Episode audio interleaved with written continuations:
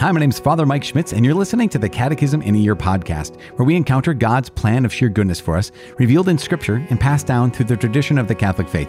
The Catechism in a Year is brought to you by Ascension. In 365 days, we'll read through the Catechism of the Catholic Church, discovering our identity in God's family as we journey together toward our heavenly home. This is day 282. We are reading paragraphs 2177 to 2183. As always, I am using the Ascension edition of the Catechism, which includes the Foundations of Faith approach, but you can follow along with any recent version of the Catechism of the Catholic Church. You can also download your own catechism in a year reading plan by visiting ascensionpress.com slash CIY. And lastly, you can click follow or subscribe in your podcast app for daily updates and daily notifications. Today is day 282. Yesterday, we started talking about the Lord's Day. We started talking about the third commandment. Remember the Sabbath day to keep it holy. We know that the Sabbath day has been transferred from Saturday, right? That seventh day of the week to the eighth day, the first day of the week, which is Sunday, the Lord's Day, the day of resurrection. Because as we heard yesterday, Sunday is the fulfillment of the Sabbath. Now, because of that, yes, we're, we're invited into rest. In fact, we're commanded into rest. We're also invited slash commanded into worship. And we recognize that the Sunday celebration of the Lord's Day and His Eucharist is at the heart of the church's life. There is nothing more important that we do than the Sunday Eucharist. That is the heart of everything. It is our participation in the representation of the paschal mystery. So, yes, the church is called and actually commanded to take care of the poor. The church is commanded to spread the gospel. Yes, absolutely, completely. At the heart of that is the Sunday celebration of the Eucharist. Therefore, we're going to talk about this. It's a holy day every Sunday, holy day of obligation, as well as some of the other days. Now, that goes back to the very beginnings of Christianity. And so we're, we're called again, called slash commanded to fulfill the Sunday obligation.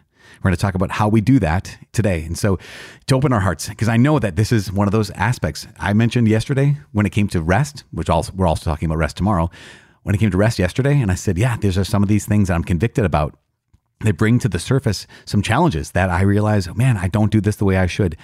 You might be someone who is convicted, very convicted, deeply convicted about the need, the necessity to live up to the obligation, the commandment to go to Mass every single Sunday. We'll talk about that today. So open our hearts to allow our minds, our hearts, our, our wills, our everything to be convicted by the Lord's command. So we pray, Father in heaven, in Jesus' name, we ask you to please receive our thanks, receive our praise, receive the worship that we owe you. And Lord God, please send your Holy Spirit in the name of your Son, Jesus Christ, to allow us to be moved by love of you Jesus, you said, If you love me, you will keep my commandments. Lord God, help us. Help us to love you by keeping your commandment, to do this, this Eucharist in memory of you. Help us to love you by listening to you and obeying you in every way, but especially in this way, by honoring your Holy Eucharist, by honoring your paschal mystery every single Sunday. Lord God, please help us. Meet us in our need, meet us in our weakness, and give us your grace and give us your strength. In Jesus' name we pray. Amen. In the name of the Father, and of the Son, and of the Holy Spirit. Amen. It is day 282. We are reading paragraphs 2177 to 2183. The Sunday Eucharist. The Sunday celebration of the Lord's Day and His Eucharist is at the heart of the Church's life. Sunday is the day on which the Paschal Mystery is celebrated in light of the apostolic tradition and is to be observed as the foremost holy day of obligation in the Universal Church.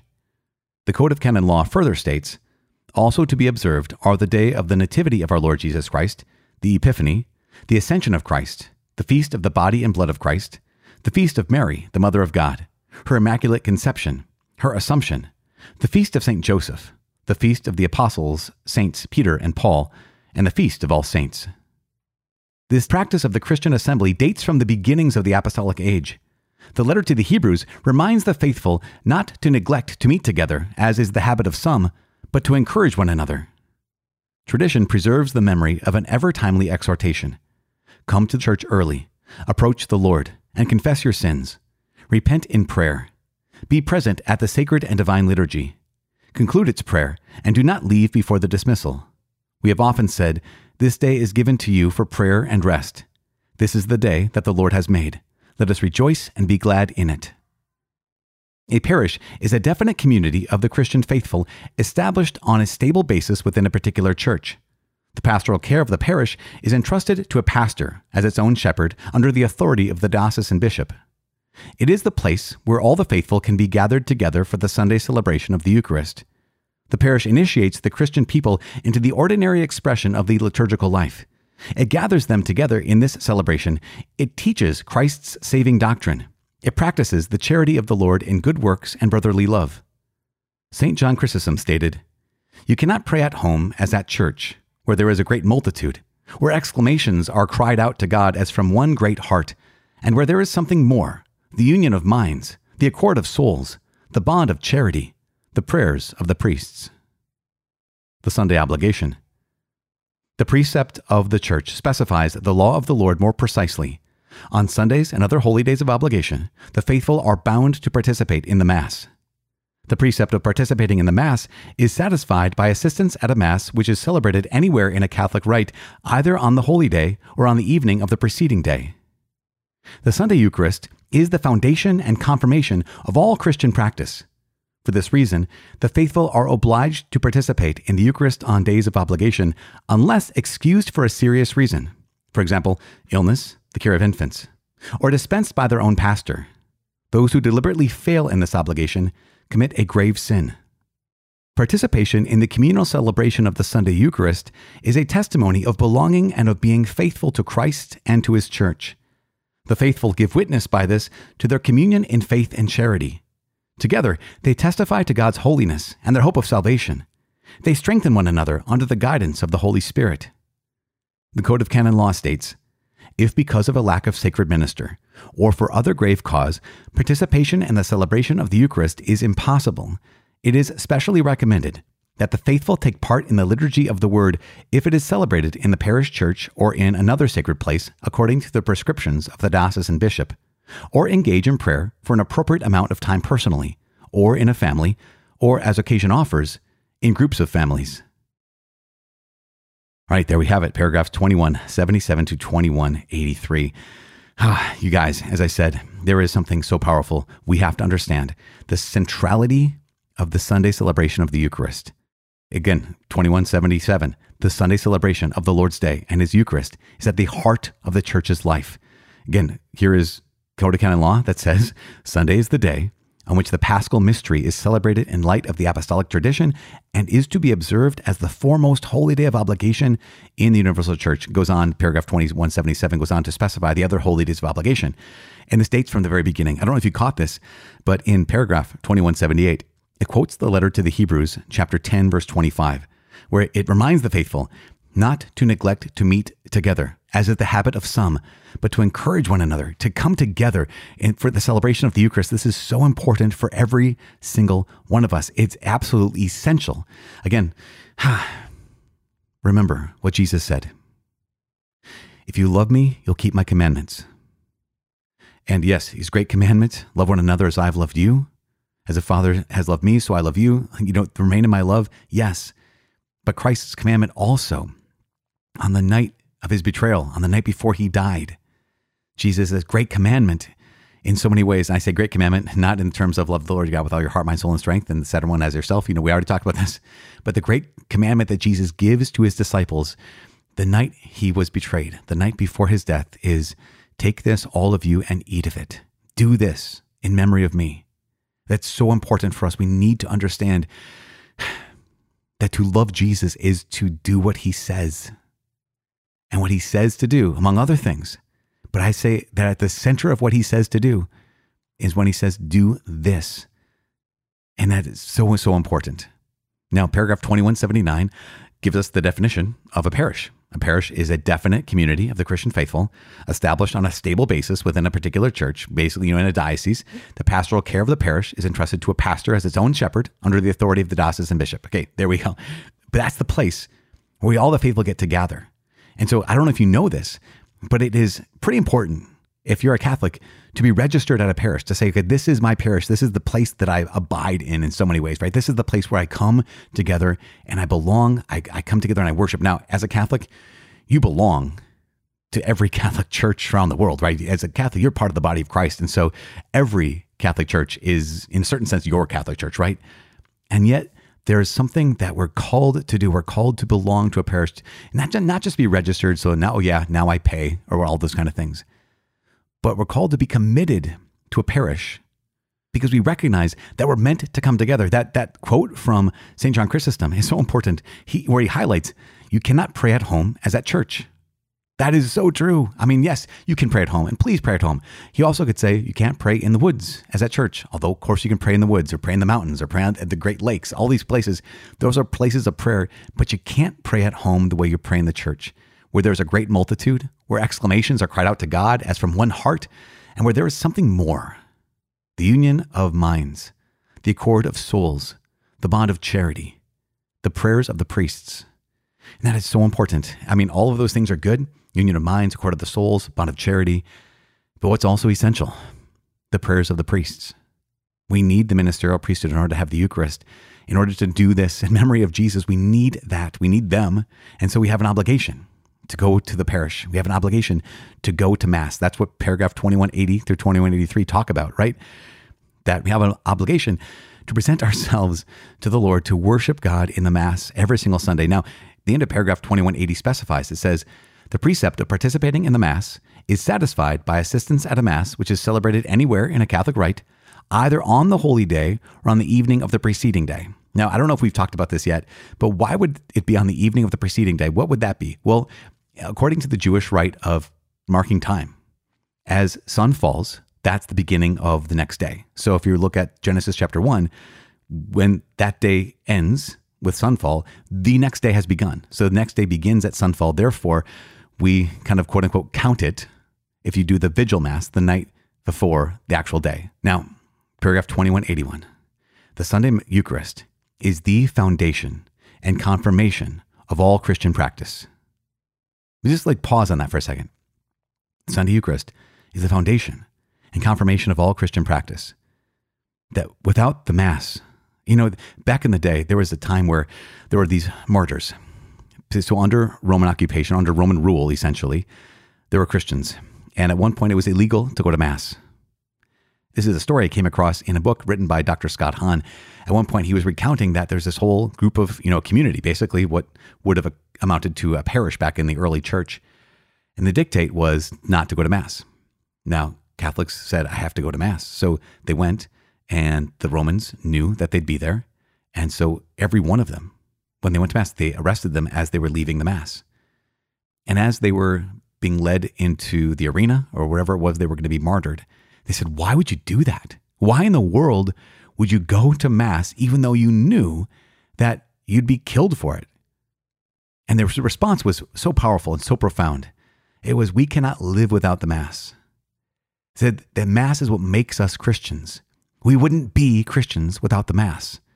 That Christians make the Mass, and the Mass makes us Christians. Something like that. It's so powerful, and that's so true. The Sunday Eucharist is the foundation and confirmation of all Christian practice. For that reason, we're obliged to participate in the Eucharist on days of obligation, unless, now this is important for us, unless excused for a serious reason.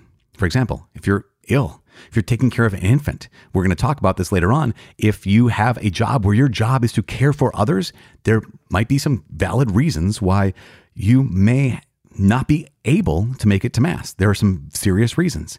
Now, the next piece is something that I think I, I want to highlight this. If I could highlight my voice right now, this would be the thing. If I could, could put an asterisk by the thing I'm going to say next, it's so important. It says this it says, yes, we're obliged to participate unless excused for a serious reason or dispensed by their own pastor. This is important. You, your pastor can dispense you from the Sunday obligation. So here's an example. I live in northern Minnesota. And so a lot of people up in northern Minnesota will vacation in the boundary waters, right? So in the boundary waters, you are miles and miles and miles, miles, days sometimes from civilization. And so you go into the wilderness and you go there over a weekend. And there's no way, there's no way imaginable that you could ever possibly make it to Sunday Mass.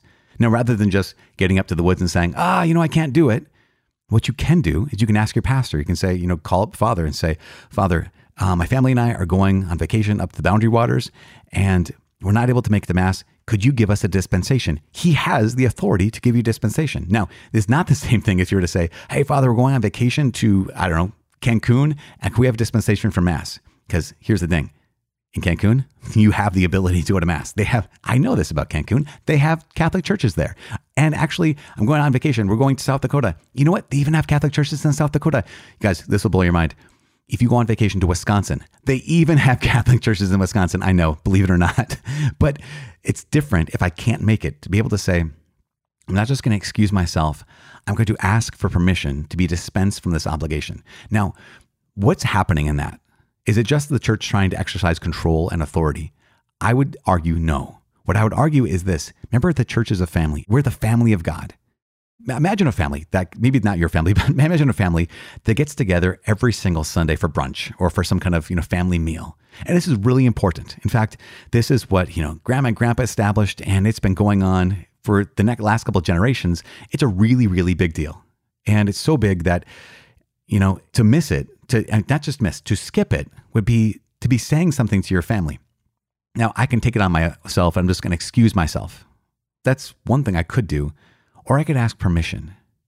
And when I'm asking permission, what I'm doing is I'm placing myself under the authority of the patriarch or matriarch, right? I'm placing myself under the authority of grandma or grandpa, placing myself under the authority of my parents and saying, May I be excused?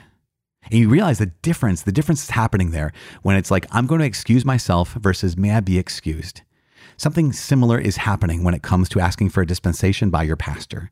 I don't know of any pastor who when the parishioners had given them a good him a good reason that he didn't say, of course, that's a I'm so glad. As priests, we're so glad when someone asks because we realize, well, this person takes their Sunday obligation seriously. So here's probably what will happen. Now, what you're going to do from now on is if you absolutely cannot make it to Mass, right? You, you're in the boundary waters, you're somewhere else, but just getting to Mass is precluded, right? It's just not going to work rather than excuse yourself, you just contact your pastor. He will happily, my, my guess is he will happily say, Thank you for asking. You're dispensed. He might then go on to say, Would you be able to? Uh, read the readings for that day, especially if you're on vacation with your family. Okay, take some time and as a family, read those readings and maybe pray a decade of the rosary, something like this, right? Take some time and still let it be the Lord's day. It's not like, oh, you, you've got a freebie today. Just go ahead and do whatever you want he'll probably give you some direction about, okay, here's a way you can sanctify that day since you are unable to make it to Mass. So keep that in mind. But know this know that you get to ask for dispensation by your pastor. 2181 ends that paragraph by saying, Those who deliberately fail in this obligation commit a grave sin. If I intentionally miss Mass, if I intentionally, essentially what it is, is skip Mass, I'm committing a grave sin. Keep that in mind. It's just so, so important. Because why? 2182. Participation in the communal celebration of the Sunday Eucharist is a testimony of belonging and of being faithful to Christ and His church. So important. It is a testimony of belonging to and being faithful to Christ and to His church. It is so essential and so important for all of us. As I said, you know, these commandments are going to be convicting for many of us, consoling for many of us, today. If it's consoling because that's what you've been living, awesome, so good. If it's convicting because it's now challenging you to do something different, amazing. Last story, last little thing. I'm so sorry. This is a little bit longer. I get ramped up. I don't know if I shared this story before, but years ago, we had a young woman in our RCIA class, so the Rite of Christian Initiation for Adults. So she was becoming Catholic, the process of becoming Catholic. And at one point, we came across, I mean, we covered the commandments at the end of the year. So she'd been going to RCIA faithfully, been going to Mass pretty faithfully. And we get to this commandment. We highlight paragraph 2181. That is absolutely clear that those who deliberately fail in this obligation commit a grave sin. And she was getting married to a young man who was Catholic, and she talked to him about it. And he's like, "Ah, oh, don't worry about it." Because she was she was concerned. She was like, "I don't know if I can. I don't know if I can promise that I'll go to mass every Sunday. I don't know if I can do that." And he was like, "Ah, don't worry about it. Like we we miss all the time." His family was also the same way. Like, "Ah, oh, don't worry about this. You know, we we skip mass all the time too. It's not that big of a deal." But she was so, not just intellectually honest, she was so spiritually honest with the Lord that she got to the end of RCIA. And before the Easter Vigil, when she would have come into the Catholic Church, that was our the schedule we were on. She bailed. She said, "I can't. I can't do this." Because of this, because she was aware of herself and her own hesitation about, I don't think that I can commit to coming to Mass every single Sunday and Holy Day of Obligation. Therefore, she absented herself from becoming Catholic. And I, I mean, we, we met, we tried to talk about it, and I was clear about this, of course, at the same time, talking about how Yes, take it seriously, but don't let it be an obstacle. Don't let your fear be the thing that gets in your way. Don't let your fear of your own failure or potential failure get in your way. But she was like, I just, I can't do it. So, you know, time went on and that year she graduated and moved on. I think she was in graduate school at the time, moved on, moved away. And I just always prayed for her. They got married and everything. They had a, you know, big start of their life together and had some children. I always, whenever she came to mind, whenever we talked about this, I'd always just pray for her because it was just so, she was so honest about the whole thing, right? She was so uh, fearful about not being able to live up to it, but also had such integrity, right? I'm not going to stand up and say something that I don't believe I'll actually be able to do. Like, remember we talked about oaths a couple days ago. That's what she was essentially saying. I'm not going to stand up and make a false oath. I'm not going to stand up and say that I'm going to do this when I don't think I'm actually going to do this. Prayed for her again and again. I don't, mean the story to drag on. I prayed for her so much. A couple years after that, maybe, I don't know, between five and 10 years later, I got a, a letter from her. And the letter was, Hey, you'd be happy to know that uh, I wrestled through this and struggled through this and realized that I was letting my fear get in the way of my yes to the Lord. I knew this was all true. I knew that the Eucharist really is Jesus, and I knew He's calling me, commanding me to worship Him every Sunday, in season, out of season, convenient or inconvenient. But I, let my fear of not being able to do it, let my fear of failure stop me.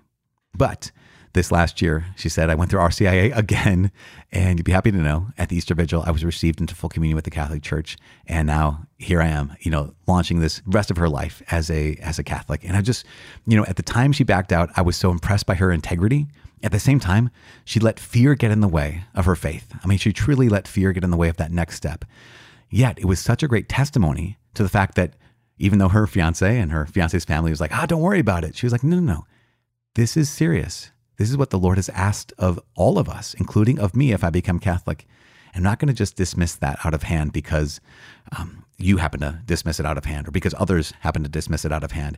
If I'm going to stand up and say I'm Catholic, I'm going to be Catholic all the way.